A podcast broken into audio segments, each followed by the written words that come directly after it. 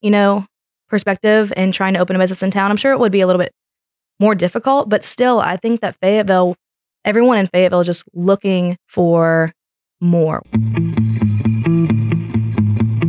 Welcome to Appalachian Startup stories of new ideas that eventually became thriving businesses in areas that most would consider a bad investment. I'm JD Belcher, and I started this podcast because I took the same path as a lot of these folks. I'm a former coal miner and now make films through my own production company called JJN Multimedia. I wanted to hear others speak of their journey to not only give new beginners hope, but to help me grow as a fellow entrepreneur. Cassidy Bays comes from a family of entrepreneurs and is now the owner of the Raw and Juicy Juice Bar and Southside Junction Tap House in Fayetteville, West Virginia. While growing up, she learned the ins and outs of the business by watching her mom and dad develop their own with the popular food and coffee shop Cathedral Cafe. We spoke about where her inspiration came from to start building her own dream and why she ultimately decided moving away just wasn't her cup of tea or, in this case, mug of beer. Enjoy. Well, my name is Cassidy Bays, and I am born and raised and from Fayetteville, West Virginia. Um, I started the juice bar the year that I graduated college, which was 2017. And then the year after that, we decided to open up Southside Junction Tap House, which was in 2018. Um, and then we've had both of those ever since. So, what spurred that? Like, what started the idea of, hey, I'm going to open this restaurant and, you know, maybe a juice bar too? So, the juice bar, um, the juice bar was actually just an idea that we kind of had. We at the cafe at Cathedral Cafe, we already had certain juices and smoothies we were doing there. Um, and I was working there throughout college and throughout my high school years and everything. And honestly, it was kind of pain in the butt to do them because you're slammed. You know, you're running around waiting on tables. Somebody orders a juice, you have to run back, do everything that you need to do to make the juice, and it was kind of a pain in the butt. So we were trying not to do it anymore, really, but there was still a demand for it. I mean, we have so many people coming in this outdoor area to find healthy options and things like that that I wanted to keep it. Um, and then we had the upstairs area in Cathedral that was like a kind of like a thrift shop, consignment, that sort of thing. Um, but that also wasn't doing as well as it could have been at that time. So we kind of just switched them out. Um, I actually went up to Snowshoe um, and I was going on a snowboarding trip with my boyfriend at the time. And we saw on the way back down the mountain, we saw this little shop that was like a coffee shop that had smoothies and juices and all that sort of stuff. And it was awesome. And I was like, this would do so well in Fayetteville. So we kind of, you know, made our idea off of that. We thought it was really cool, a really good idea. And uh, we wanted to bring something like that to Fayetteville. And we opened up the juice bar. That was probably January of that of 2017. And then we opened the juice bar in April of 2017. So that was interesting. Um, and then we had that for about a year. And the following year, that May of 2018, we opened up the tap house and kind of the same thing. You know, we have a space for it. There was a space that was, um, you know, for rent in downtown Fayetteville. Like that was a prime location that they had um, available. And my mom actually called me when I was on another snowboarding trip, which is interesting now that I think about it. Uh, I was at West and she's like, So I did a thing, which to her means something big. And I was like, oh, What'd you do, mom? Like, what's going on? And I found out that she just decided to rent the place and we had no idea what we were going to put in it. She's like, What do you think? I was like, Well, I saw it, you know, sat on it and thought about it for a couple days. And uh, we decided to open up the tap house. There was nothing like it in Fayetteville. And a lot of people our age, you know, um, young 20s, early 30s, early 40s, even. I mean, we, d- we don't really have a place to go hang out, you know, around here that's just relaxed and you can go grab a beer with your friends and hang out, have some live music. Um, so we opened that up and it was, I mean, it fit, slid right into Fayetteville, honestly. Yeah. And you mentioned Cathedral Cafe in passing. Like, how has that been involved in your life? And, and uh, you mentioned your mom. How has that kind of inspired you to get going? So I grew up with Cathedral Cafe. My parents owned that. Um, they bought it when I was four. Um, and I grew up, and I mean, there's still pictures of me just following them around tables and uh, like while they were waiting on them. And I just grew up in that, you know, environment, seeing, being like a pillar of the community, being able to see all these people come in there growing up. Like so many kids that were my age that I know now that are still here in Fayetteville hanging out and doing stuff for themselves or, you know, we're also in there together as well. Like we were all in there playing on computers or eating pancakes together. And I watched my parents build that up and became like a really big thing. You know, for a long time though, I wanted to move away. I wanted to move to a different state and find something else to do. But I think when I when I was graduating college, I realized like how important that those kind of places are, especially in like Southern West Virginia. And I wanted to add to Fayetteville just like they did. And you mentioned wanting to move away. Like, kind of, why did you feel that way coming up and growing up? Did Did you feel like you had to move away to to maybe start something, or kind of go through that? Yeah, I mean, I think a lot of people have that that feeling of what is there to do around here. You know, um, there's only certain types of jobs that that do well around here, or there were. You know, I think we're getting better with everything now.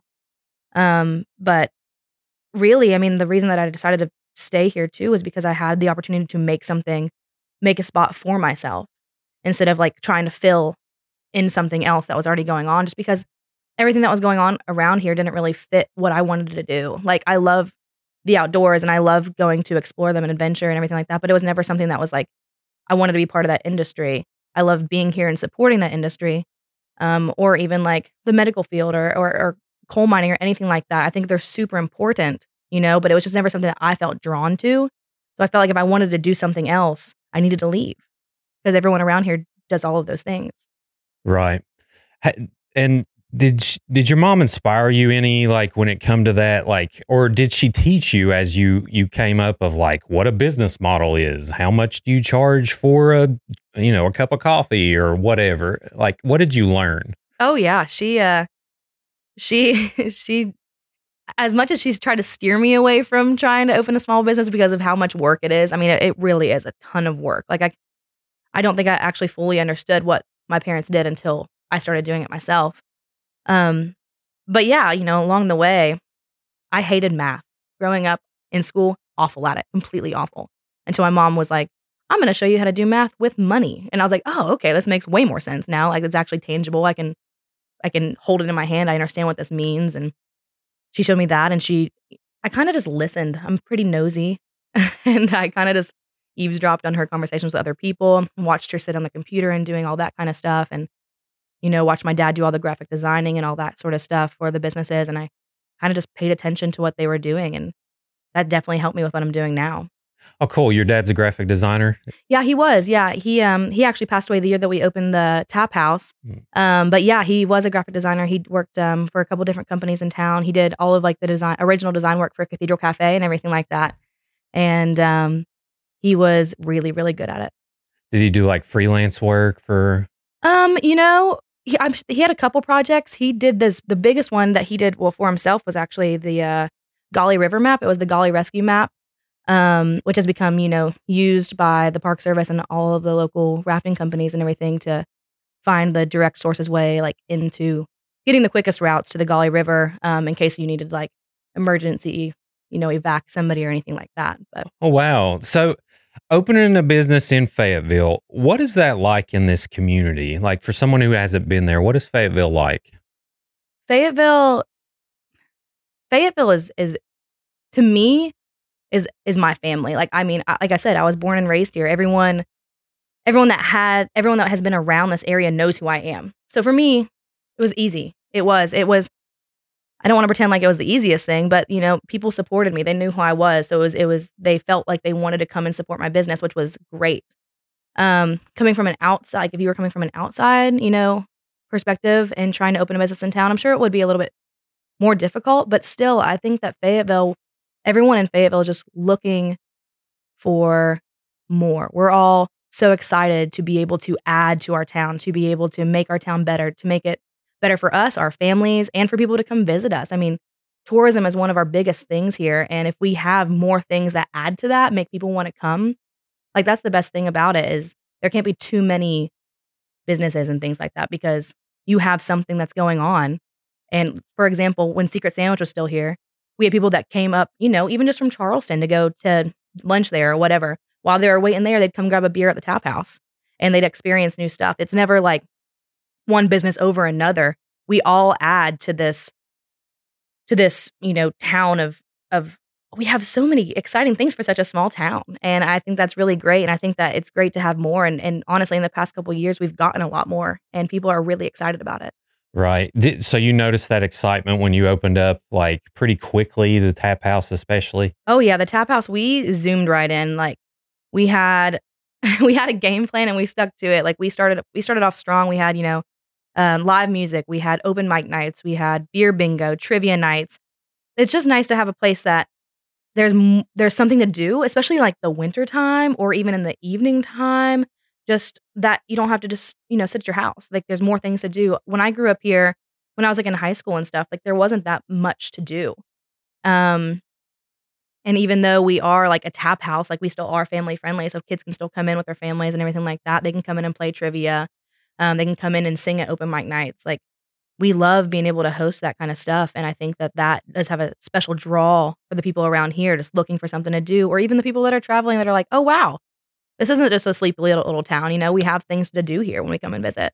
That's awesome. So you got this empty space and you come up, well, I'm going to put a tap house here. What was the next step? Like, did you kind of sketch out what a business model may look like or did you try to seek some funding to help remodel or what what was your first move? Luckily, um, the space already like had a full kitchen and everything like that because it was um, Gumbo's Cajun restaurant before that, which was amazing. If you never got to go to that. That was I actually um, served for them for about a year before um, this all switched over, but that was awesome. So they already had all of that stuff there. We lucked out with that. Um, and then we had a lot of extra stuff from Cathedral. So it kind of just all fell together. Yeah, the business plan was, was the biggest one. And also, I had a huge learning curve on learning all of the different beer.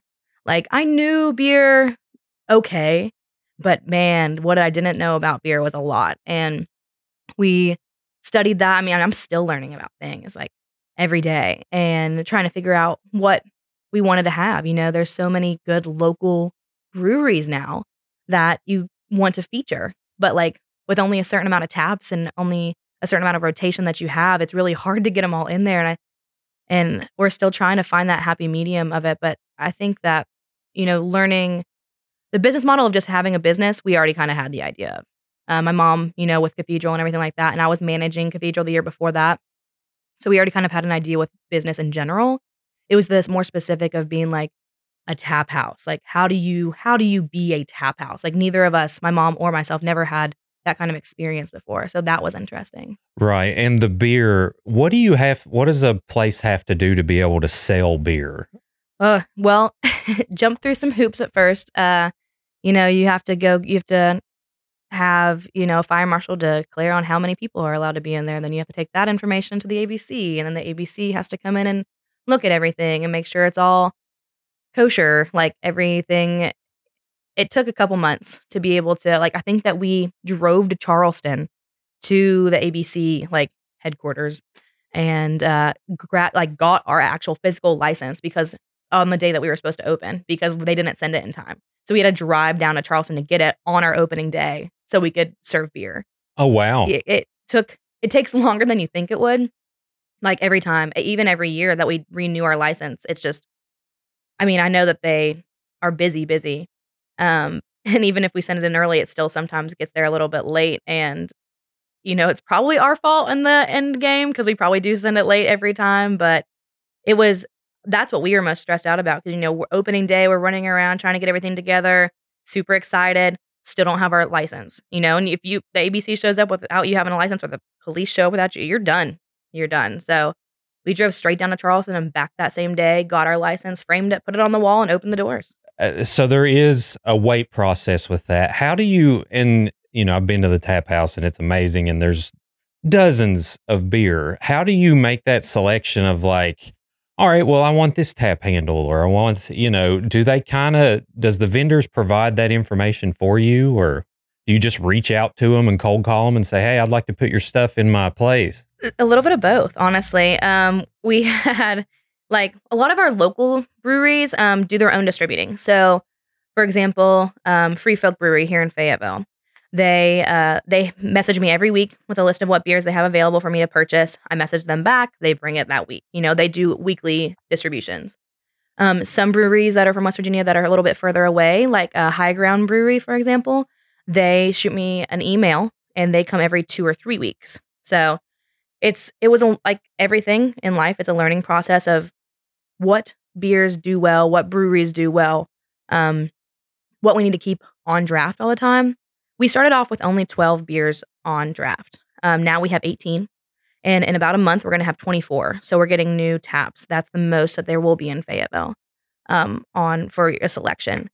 Uh, we're actually looking to grab some other things too that are like non-alcoholic beverages, like kombucha, and we have root beer and things like that on draft as well for people to come try out some stuff if they don't drink. Um, but you learn a lot. So I found out that Fayetteville loves IPAs. Fayetteville loves sours. They um in the wintertime, a great you know, vanilla porter is super popular, but you don't learn that. I didn't learn that the first year. You know, you kind of sit back and see what everybody wants.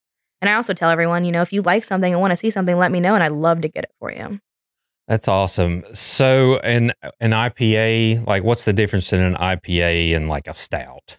So, so people come in the tap house a lot and they're always like, um, well, just give me whatever you like. I'm like, well, what do you normally drink? You know, because that's like the that's the question at hand. And they're always like, well, I like lighter beers or I like darker. And you have to start with that because people don't know the difference between an IPA and a stout all the time.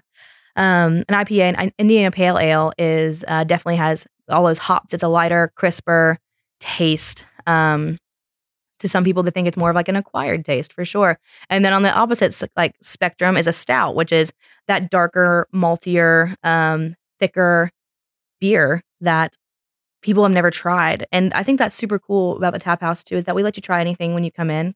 Um, we don't offer flights. We did at first, but it got too hectic. We just we're pretty laid back. We're like, hey, do you want to try this? Yeah, here's a sample of it. You know, go for it. And I love being able to let people um, around the area try all these different beers and see what they do like. I mean, I've had so many people come in there that are like, uh, well, you know, I, I only drink Blue Moon. I'm like, well, we don't have Blue Moon on draft. I don't have that. So how about we try this and this and this? And then they find out that they actually like porters, which is the complete opposite. So I think that's super interesting. Um, we have a lot of like ciders on draft too, and getting to show the people like the difference of the taste of like an apple cider versus like the pear cider. People are mind blown. They love it. And I love it too. I love seeing them get excited about it. How has the collaboration been? Like, did the city welcome you all in, or has there been any collaboration with the municipality? What do you mean by that? Like, uh, you know, was, uh, uh, selling beer at a place, is there like any hurdles you have to jump or anything certain when it comes to that specifically? Yeah. Um. So some people in the town like weren't too keen on the idea of having a bar in downtown Fayetteville, um, which totally understandable. However, you know, we are, like I said before, we're pretty laid back there. Like, we're not throwing ragers and uh, doing a bunch of crazy stuff there. Um, we try to be as respectable to downtown as possible. We don't let, you know, we make sure we don't let people go outside with their beers and everything like that. People were just worried that they were going to have a bunch of drunk people walking around the downtown street. And uh, thankfully, we haven't had a lot of issues with that yet. Everyone, after we opened, you know, everyone has been super supportive of us. We've had all, you know, all of our town officials come in there and hang out. Um, even if it's just to get some food, they don't necessarily have to come in and drink. And um, like even the sheriff's department comes in and orders a buttload of wings sometimes. And they honestly, we we the support of Fayetteville in general has been crazy. Yeah, and you're not necessarily, I mean, craft beer, you're going there, it's more of a social thing. You're not going there to get wasted. Exactly. And, yeah. Yeah, that's that's great. Okay, so and you mentioned kombucha. Do you have like local vendors that supply that, or where does that come from? So the the one that I know of that I'm trying that I haven't actually got to reach out to yet. So hey, if you're listening to this, uh, neighborhood kombucha. Um, I'm pretty sure they're out of like the Morgantown area. Um, I've had their stuff before. It's actually for sale down at the Wild Art and Wonderful Things shop in Fayetteville. Um, it's delicious, and they have it all on draft. and You can buy it by the keg. So I was going to see if maybe I could get my hands on some of that. Um, just to have another option. I mean, we do have a lot of people that come in there and kids too that that well they love the root beer on draft. We were getting um this craft root beer from Big Timber, which is a local brewery here in West Virginia, which is super cool um, and delicious. So we've been getting that, um, our hands on that, and everyone's been loving that. I'd love to get some kombucha, and if there's anything else that you know that we could get that's non-alcoholic, I'd love to have at least probably at least three taps of something. That's awesome. And your menu. So did you have a culinary background? Like, how did you shape your menu and figure out what you were going to start serving? My mom helped a lot with that. Um, from her years with the Cathedral, I love cooking. I've always loved cooking. Um, I'm a pretty good cook, but she's a better cook. she she had so many ideas. I mean, we collaborated together on our ideas, but she definitely helped me nail down those recipes. And then the longer that I've been in there, I mean, I, I cook there too. Like I cook at the tap house. So I've learned a lot just of a hands on, like trying to make different things. And uh, I definitely was learning on the fly, but we're getting better. And I mean, when we first opened up, I think we had maybe, I think I printed off like a little typed up menu that I made on like like Google Docs and printed it off and like laminated it like, like self lamination paper, and I like had it on all the tables. And now we have like a full fledged menu. Um, we have like burgers and tacos and wings, and we have poutine. We have cauliflower wings. We have so many like vegetarian options. When we first started, it was like fish tacos. Uh, I think we had a brat. We had like sliders and nachos. I think that was literally it when we first opened up. So it, it's just really cool to watch it all evolve. And we didn't know that's what it was going to be. We had we just wanted like a few like food items that people could eat while they drink craft beer. We weren't even going to have a full fledged like kitchen staff. And now we have like a kitchen manager. We have a full staff back there. We have so many orders that we do a week because people are coming for the food now, and it's it's really interesting to see. Yeah, and um, s- speaking on the menu items, do, is it something that constantly, like you mentioned, evolving? Is does it constantly evolve in the way that you like look at? Well, maybe this item is, you know, I need to uh, raise this by a dollar. We're not really making money on that, or is there anything you've had to remove? Oh yeah. Oh yeah. We've um that menu has probably changed at least three or four times. Um what I did right before this menu came out, which is probably one of our best menus that we've had, is the best menu that we've had. That is the best menu we had. Um we had this I had a temporary menu, like another one that I typed up on Google Docs and just laminated and put it out and had a bunch of like random things that we didn't normally have.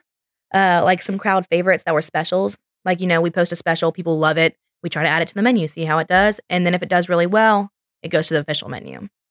So, like a lot of the stuff that we have on there now, um, our loaded munchie burger, our Nashville chicken sandwich, the poutine, um, all of that stuff was like just specials that we decided to run one day. And it was so popular. People kept, calling back for like, when are you going to have this again? When are you going to have this again?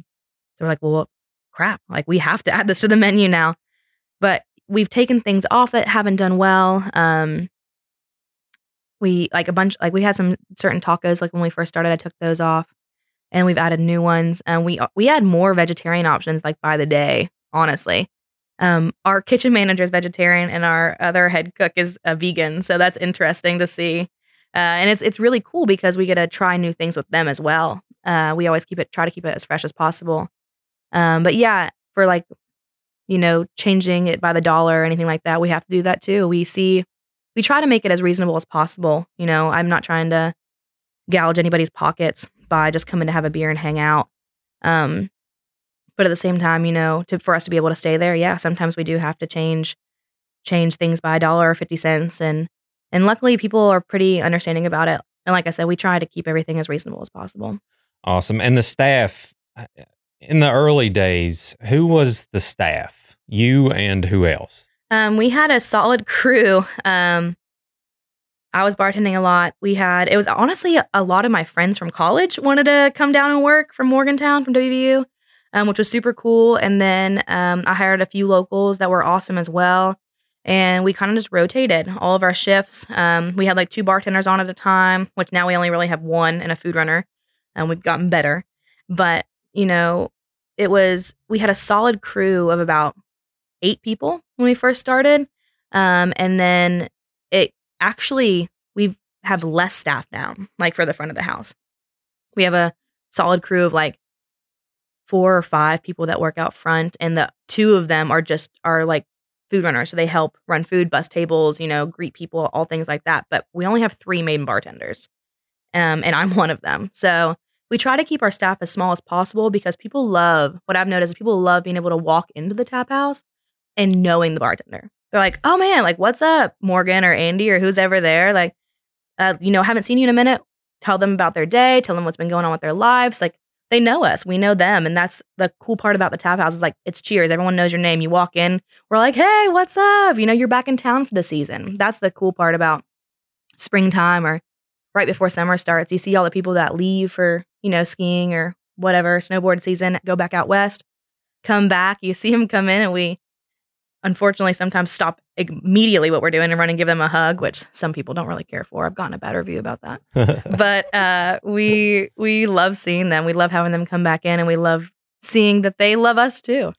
Right. And did you kind of figure out the positions as you went along, or did you just say, okay, well, this person has this set of responsibilities, and you know, did things pop up that you had to add to certain people's re- responsibilities? Like, how did you come up with those initial duties? We all kind of had the same duties. I mean, if you were a bartender on the floor, you had the same responsibilities as every bartender on the floor. Um, up until now, now we actually have a, a, specific kitchen manager in front of the house manager. Um, they're helping me. They started. We started doing that this year because I took over running Cathedral Cafe now. Um, so they started doing that to help me out to be able to go over there and help them out as well. And uh, now they have a little bit more responsibilities than everybody else, but yeah, everyone kind of had the same responsibilities. We had certain duties that you had to do on certain days, you know, just like cleaning and things like and ordering. That was really important too. Um, but yeah, for the most part, I mean, we all kind of just did the same thing. We all swept, we all cleaned the bathrooms, uh, we all cleaned up vomit if we had to. Like it was just how it is. We all just did the same exact thing to make it fair. Sure. And uh, are there yearly inspections? How is it in the food service industry? With inspections and certain standards that you got to uphold. Like the health department? Yeah. So the health department, um, they come every so every few months, every so often. Sometimes they will come like every month. Sometimes they will come, you know, a couple times in a month. Um, you don't really know. Sometimes they'll tell you when they're coming. They're like, "I'll be back this day," but most of the time they just show up. So you have to be doing everything right. You know, you have to keep your food off the ground. You got it, which is well, duh, but you know, for people that don't know, you have to keep your food off the ground. You have to keep everything clean. You have to be wearing gloves. You have to have paper towels and trash bags in the trash cans. Like all of these things that seem like they should be done have to be done. So, um, it's it's funny because even if you're doing everything right and everything's spotless and clean, you still get a little nervous when they show up. You're like, oh my god, we forgot something. We forgot something.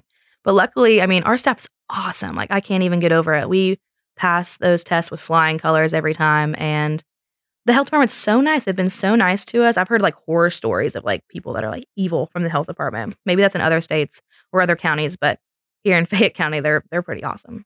That's great. And um, as as you continue to grow, are you happy? Like you said, your staff's lower now. Is that because you all have become more effective and you can kind of do more and you kind of have found the swing of things? 100%. Yeah, we um we our solid crew right now like we can we can run that place by ourselves if we had to. You know, like even if we get slammed, we could do it by ourselves. It's nice to have a food runner every once in a while, but the people that I have right now, I think it's just really important. One huge thing that I've learned um, running business and everything like that is to hire people that can think for themselves. You know, you don't want to have to be there to hold their hand all the time. Um, you don't want to have to micromanage. And and I've learned I was a micromanager at first, and I learned that to not micromanage, you have to hire people that can think for themselves.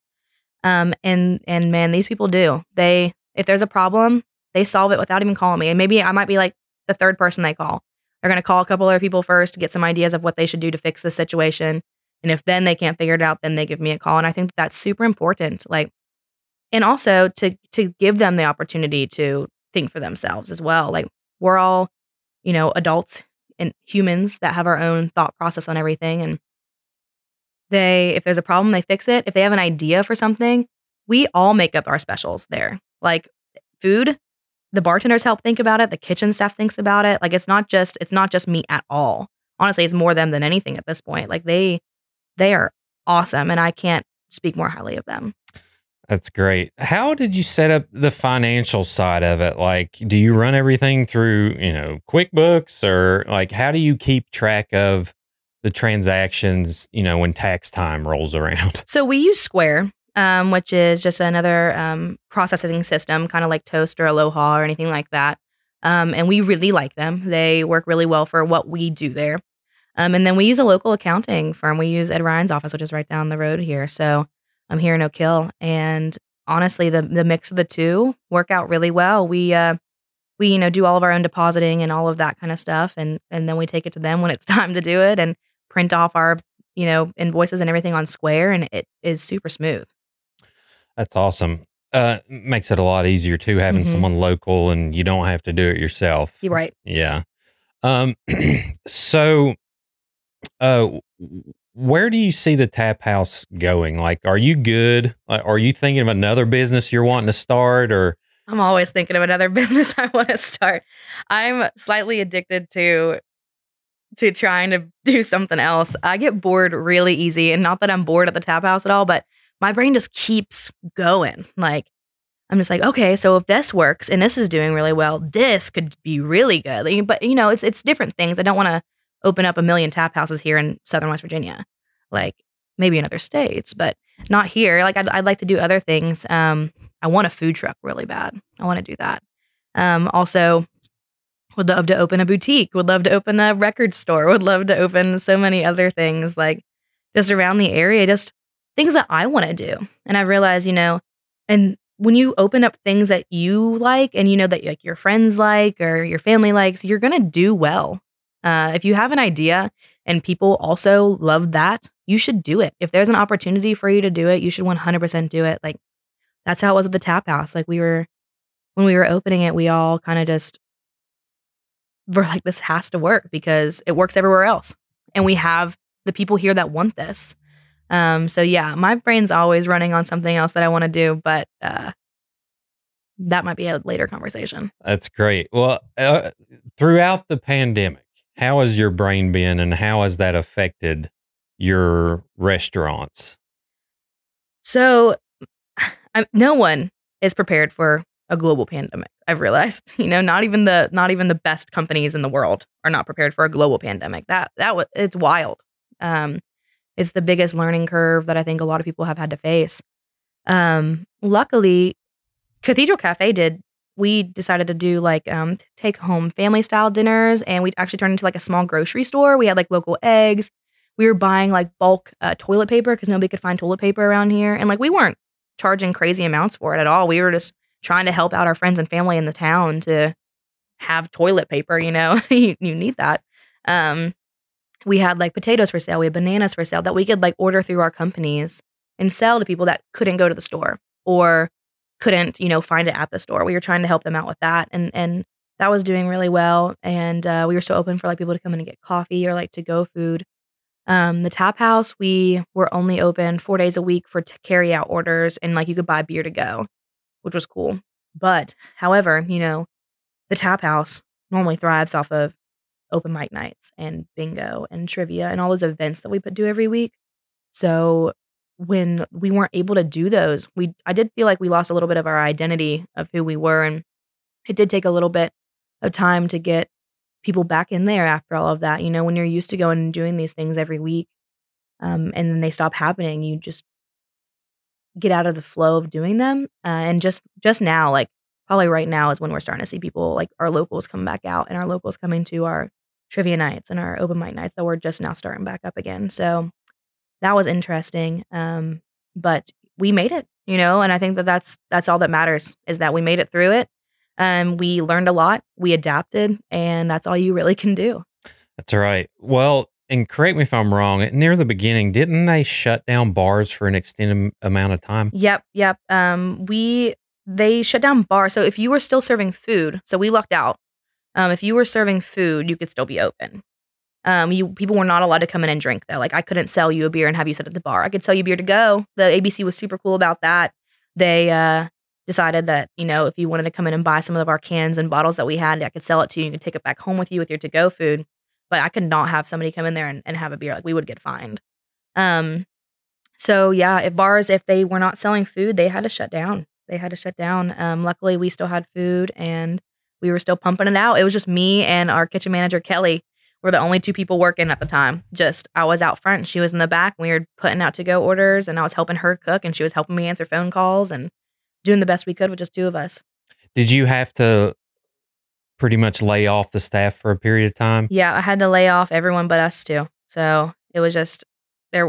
We weren't we weren't able to stay open seven days a week just because we weren't having that many sales, like food sales.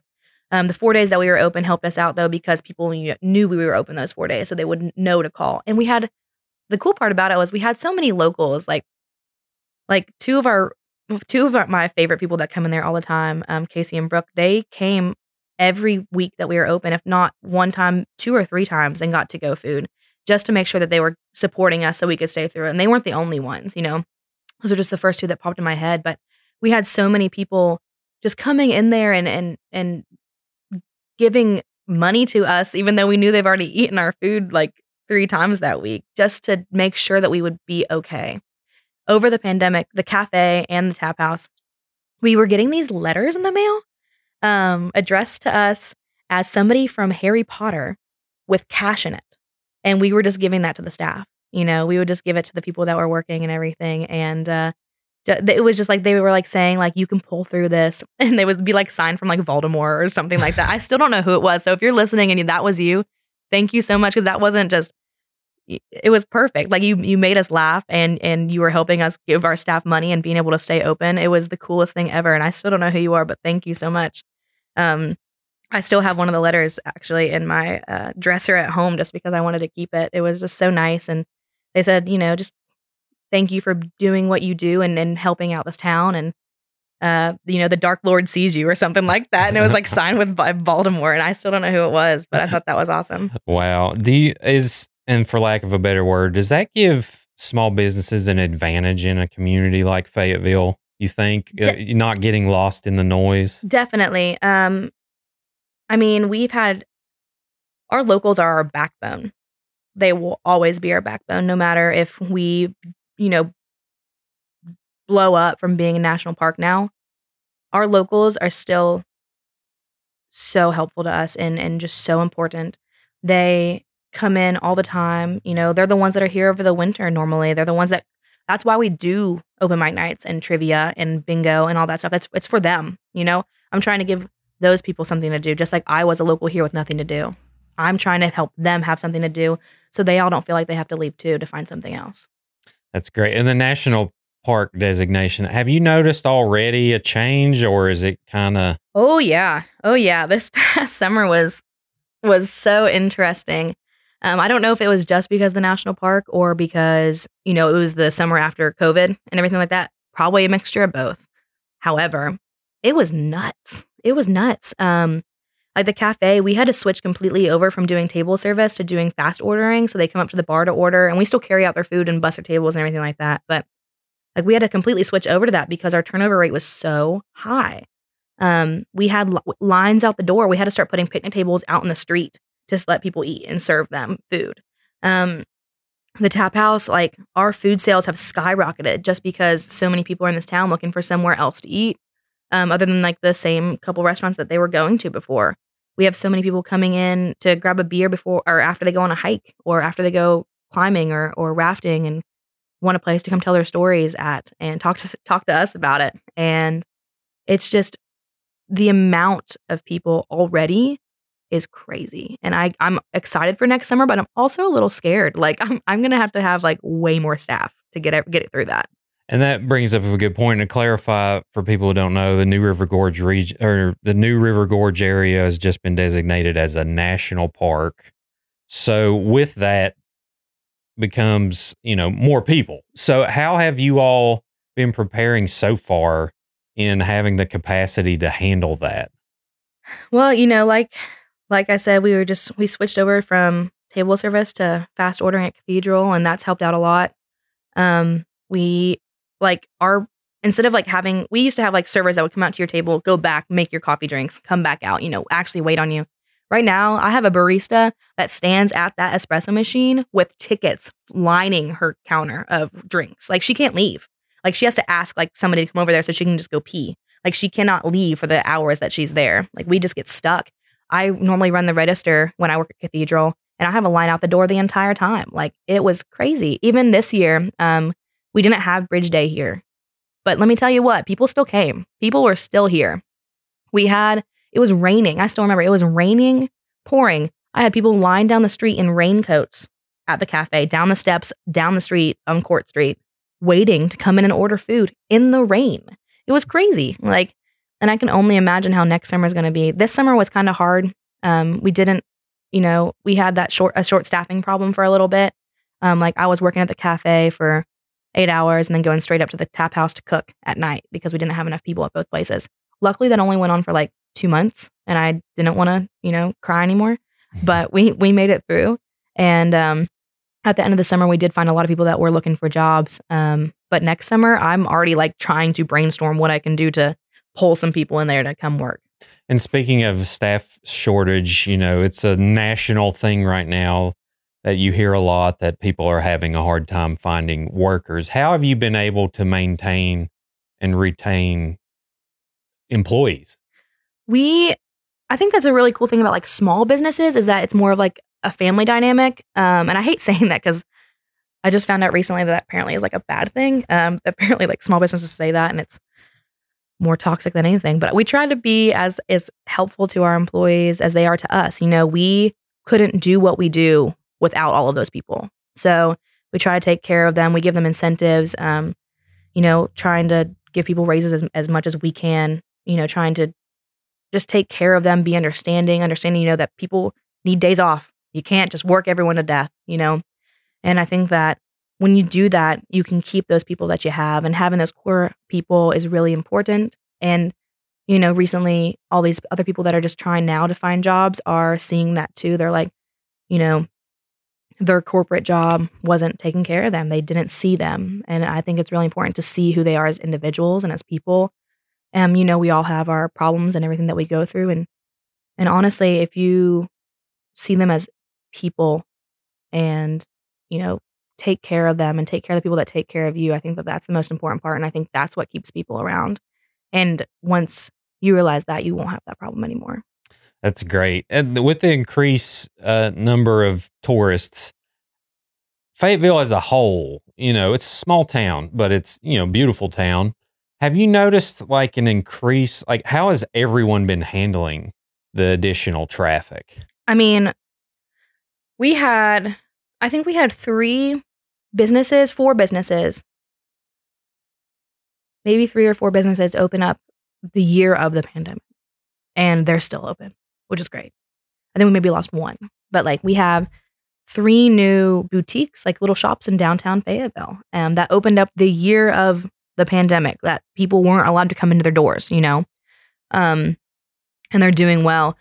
Everyone's doing well. Like it's it's crazy. I mean, honestly, maybe a little too well. Like we're all we're all tired. Like when it got down to the end of Gauley season this year, you could just see it. You know, when I'd go out to restaurants and I'd see the staff, they're like, you know, I'm so sorry. Like there's a wait, blah blah blah. You could just see that they're tired. I was like, don't you worry about it. Like I get it completely. You're fine.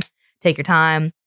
They um we all dealt with it the best that we could. It was crazy, one crazy summer, um, probably the first of many. So we all kind of got a taste of what it's going to be like, and I think that everyone is going through a little bit of a learning curve, and um, and I think that next summer we're all going to be a little bit more prepared. Uh, probably not 100 percent prepared. Who knows what next summer is going to be like?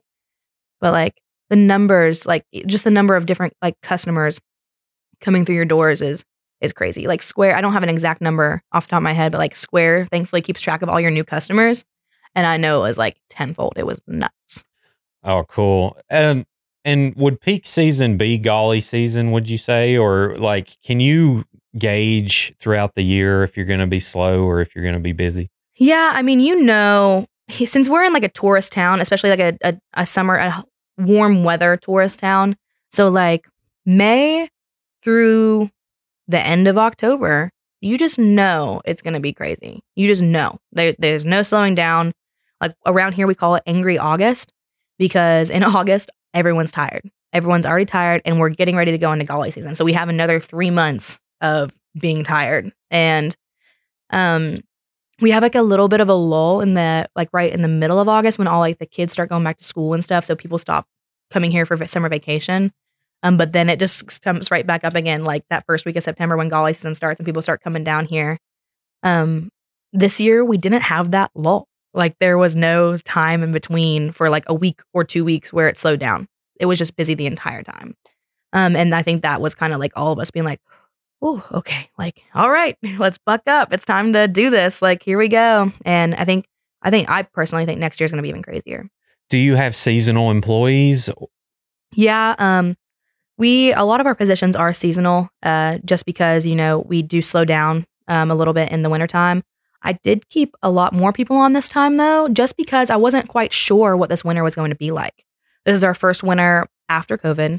Um, well, you know, after I put in quotations, uh, Mm-hmm. Yeah. after COVID, and our first winter as a national park. So you don't know what you're getting into. And I didn't want to cut everybody off and then just get our butts kicked all winter.